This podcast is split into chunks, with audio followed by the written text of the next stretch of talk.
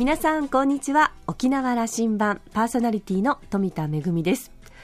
最近通りかかった写真屋さんで、早くも年賀状のですね、プリント受付が始まったっていうのを見て、えー、もうそんな季節かなと思いました。あの、私は本当に忙しいとなかなか出さないんですけど、時間がある時には、あの、なるべく手書きで出すようにしてたりするんですが、毎年ね、いただく、あの、年賀状の中にとってもあの、手書きのイラストがね、可愛らしい方がいらっしゃって、私はあの、絵心ゼロなので、こういう心のこもった年賀状、本当にありがたいし、羨ましいなと思いますけれども、まあ、とにかく願うことは、えー、まあ、年度末までに、ね、年末までにちゃんとこう時間が取れて、今年こそちゃんと年賀状が出せるようになるといいなと思っておりますが、さあ、どうなりますでしょうか。さあ、沖縄羅針盤は今日も5時までお届けいたします。どうぞお付き合いください。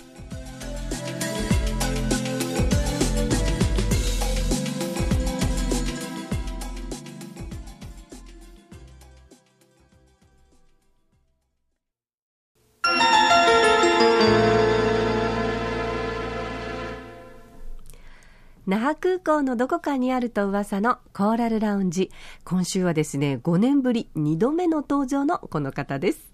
沖縄大学学長の中地博さんとラウンジ常連客で沖縄大学地域研究所特別研究員の島田克也さんとのおしゃべりです。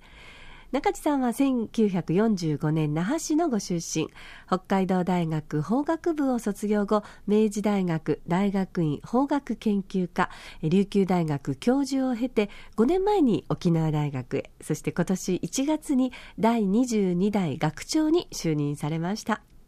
中地先生のご専門は憲法行政法地方自治。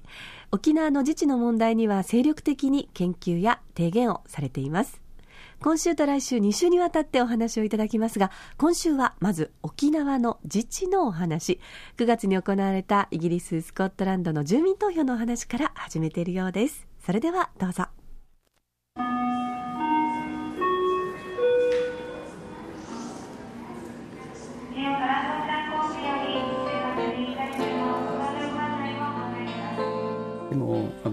百数十年にわたる中央集権をずっとこう、中央集権作っていきながら、うん、それがこう変わるかと変わるか変わるかと言いながらこれはやっぱり、まだそそういう兆しではないです。いやあのずいぶん変わりました、えー、例えばですね、うん、あの1995年に、うん、あの当時の太田知事が期間委任事務を拒否いたしましたね、あれはあのそれ以前には考えられないことでした、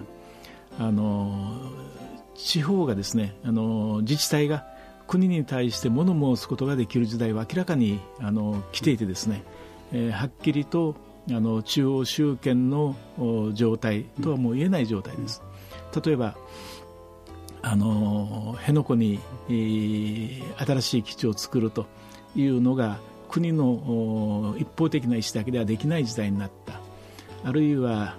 あの竹留でですね、うんえー、どの教科書を使うかというのが竹富の意思をこう変えることができない時代になったと。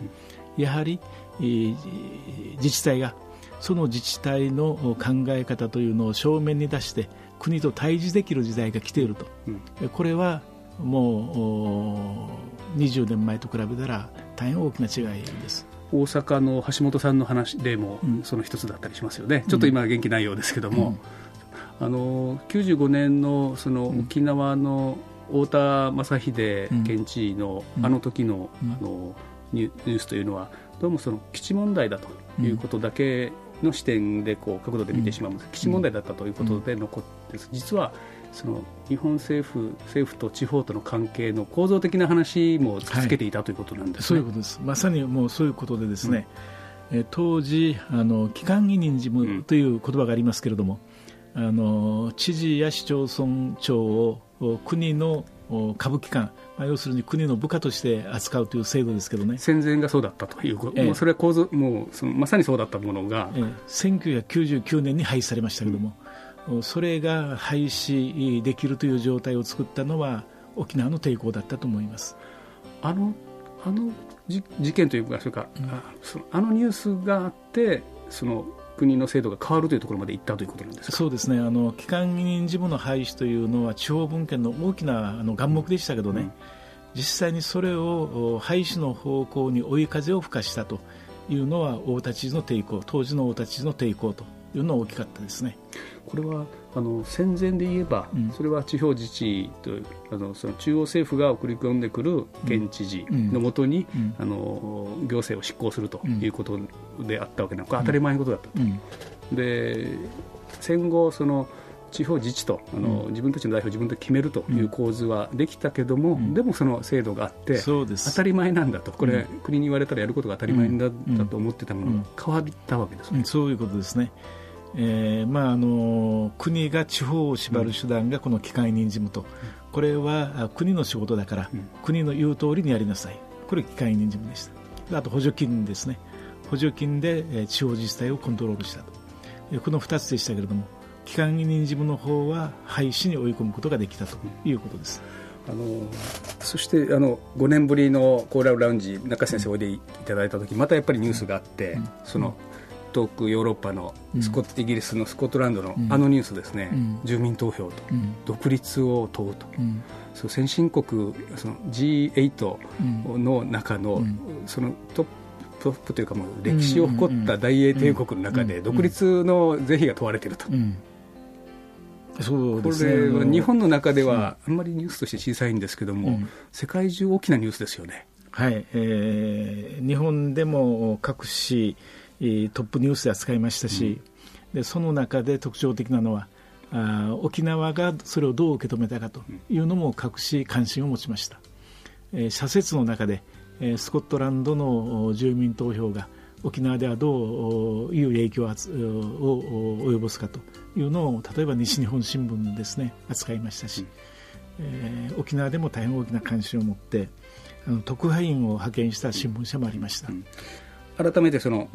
その日本の中にいる沖縄でこのニュースをどういうふうにあの見えるのかということを、先生の言葉から僕はあのお聞きしたいんですけどね。そうそうですね。えー、結果としてはですよ、えー、あのその独立派、うん、独立を否とするのが多数になり、うん、しかしながらかなり拮抗したと、そう当初の予定も拮抗して、大英帝国の中に残ると、帝国じゃないですね、イギリス連邦の中に残るということになったんですけども、これをどう沖縄として読むべきか。うんえー、このスコットランドの住民投票の一番の特徴はあ先進国でですね、えー、独立論の動きが現実的に起きたということです。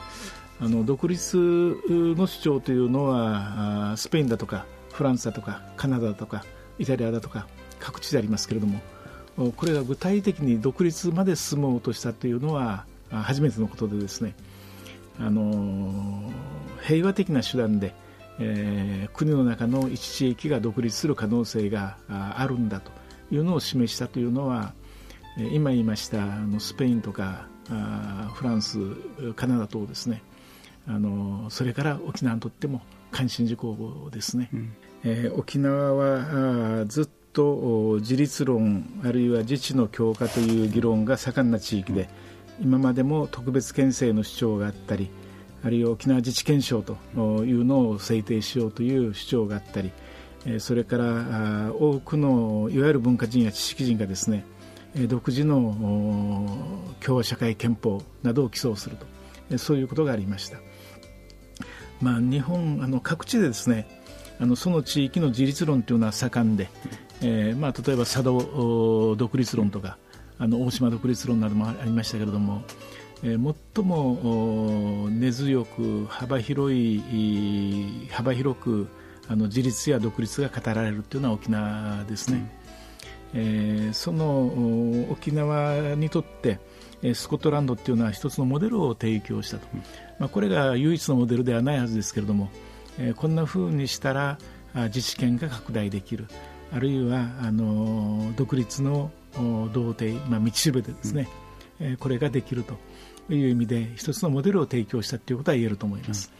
うん、あの現実問題で言いますと、うん、その独立というものが今、多数派で沖縄であるかといえば、うん、そうではないはずなので、そうではないです、はい、ただあの、自治であるとか、うん、沖縄でやれることを沖縄で決めていきたいとか、うん、あのそういうことは、それはもうみんなそう思ってるわけで、そういうことへの参考になっていくわけですね、はい、そういうことです。えっとですね、今でもスコットランドには議会があって、まあ、議会があるという意味は今、沖縄でも県議会があるんじゃないかと思うかもしれませんけれども、立法権をですね国とスコットランドで分けて持つということで、条例を作るというのとは話が違うわけです。えー、まあ、あの分かりやすく言うとあの国の議会、えー、とですね、えー、分野においては同じレベルの法律をスコットランドは作ることができる、えー、それが今回の住民投票で、えー、イギリスもスコットランドに対してはさらに文献を進めると。いうのを約束せざるを得なくなったということですね、うん、スコットランド側はそれをその勝ち取っていくプロセスであるわけですね、はい、このこの今回の住民投票も。はい、もう、はい、すでにスコットランドは自分の議会を持っておりますけれども、今回の住民投票でかなりの人が独立に賛成したということを一つの圧力にして、えー、国からさらに情報を勝ち得たということです。あのよくその語られるのはその文献一国二制度的なと、うん、あの言ればその沖縄県議会があの法律を作ることもできるということの意味になるわけですよね。そうなりますね。あの、えー、国防や通貨や、うん、あの国の根幹の部分は、まあ、中央政府でと、うん、その他のことはほとんどその地方政府でできるという概念を、うん、あの我々は聞いてるわけですが。まあ、例えば同州制っていうのはそういうふうな体制にしていこうと。いうのが同州制の議論で。その同州制の主張っていうのは沖縄だけでないわけです、えー、国政でも例えば先ほど言いました自由民主党やあ公明党は同州制の主張をする政党ですけれども、内政に関することは同州に任せようと。いう考え方ですね。あの地方の時代とずっとそうなっていかなければいけないと言われながら、うん、なかなかあの中央とその東京一極集中で東京と地方との差が広がるばっかりだという問題に本格的なその処方箋が下せないという,、こう日本のジレンマですよね。あの文献をですね、えー、さらに進めていくその文献を進める上で現在の都道府県でいいじゃないかという議論もあります。現在の都道府県に対してさらに国の権限を譲っていけばいいんで、えー、改めて同州っていうのは必要ないという議論もあります。えー、同州制の議論というのはその受け皿である都道府県をさらに強くした強くした上で大きくして強くして、国からの権限を大幅に譲ってもらおうというわけですけれども、まあ、あのスコットランドはあのそれをすでに獲得をしている。えーまあ、イギリスの中でもウェールズやですね北アイルランド、えー、そういうふうな方向に進んでいかざるを得ないんじゃないかなと思っていますね。まあ、イギリスの中学となるイングランドもそれを主張するようになるでしょうしですね、えー、文献化というのはこれはもう今回のスコットランドの住民投票で、えー、そういうふうな方向に進んでいくだろうということが予測されます。それに日本も影響を受ける受けていくことになるはずだというふうに先生見ていますね。うんえっと、ね時間軸はどうあるかですよね。そそうですね、うん、えー、あのそうあってほしいと思ってます。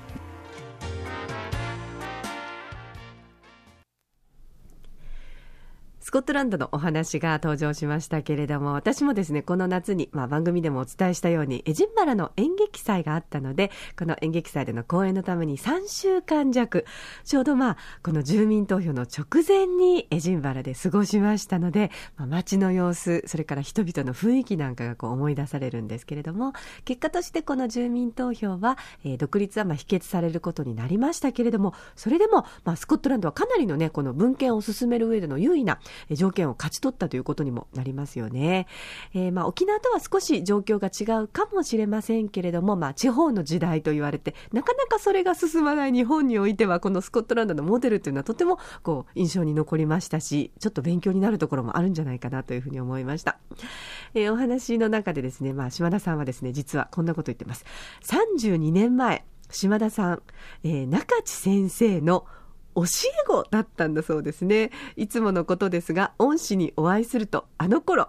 あまり勉強してなくてごめんなさいという恐縮する気持ちになるんだそうです。まあでも中地先生は本当にどんな時にも大変真摯に学生そして沖縄社会と向き合ってこられた方だと改めて感じていますと。え今週はここまでにいたしまして続きのお話はまた来週お送りいたします。今週のコーラルラウンジは沖縄大学学長の中地博さんとラウンジ常連客島田克也さんとのおしゃべりでした。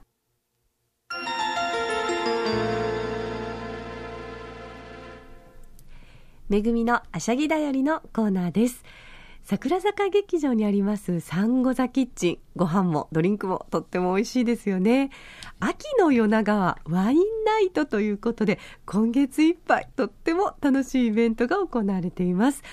ワインと一緒にですねワインが美味しく楽しくなるお食事それからおつまみもご一緒に楽しめるイベントですよ。今月1日から始まっていまして、月末30日まで夜6時からラストオーダー10時まで行われています。ワインが本当に美味しくなるこの季節、サンゴザキッチンではワインナイトが開催されています。気楽に楽しめる手柄で美味しいワインと、ハム、生ハムですね、それからアクアパッツァ、ソーセージにスパニッシュオムレツなどなど、もうメニュー聞いてるだけで本当に美味しそうなんですけれども、えこうしたえワインに合うおつまみ、そしてですね、11月20日にはボジョレ・ヌーボーも解禁されますので、解禁以降はこのボジョレ・ヌーボーも一緒に楽しめることになりますよ。えー、まあ、あの、いろんなこうメニューもあるんですけれども、お得なワインチケットというのもありまして、こちらにはあのおつまみもついてますので、お手軽に楽しめることになっています。えワイン以外にもソフトドリンクやビール、カクテルなども用意しています。もちろんあのお酒召し上がらない方にもですね、あのお食事だけでももちろん OK ですので、それからあの、ちょっと大人数という方は席の予約もできるそうですので、ぜひお出かけください。私もですね、先日、久しぶりにお邪魔しまして、あの、手作りのレモネードをいただいたんですけれども、これがですね、とっっても美味しかったんですよね。今度は夜、美味しいワインを飲みに伺いたいと思います。えサンゴザキッチンの秋の夜長はワインナイト。す、えー、で、に今月初めから始まっておりまして、11月30日まで、え、毎日夜の6時スタートで、え、ラストオーダー夜の10時ということになっております。ぜひお出かけください。めぐみのあしゃぎだよりのコーナーでした。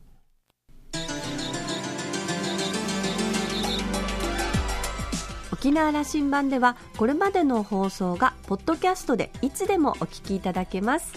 ラジオ沖縄もしくは沖縄羅針盤と検索してホームページからポッドキャストでぜひお聞きください。それから私富田やコーラルラウンジ常連の島田さんのブログフェイスブックでも情報発信中ですのでぜひお時間のある時にこちらもチェックしてみてください。沖縄羅針盤今週も最後までお付き合いいただきましてありがとうございました。そろそろお別れのお時間です。パーソナリティは富田恵でした。それではまた来週。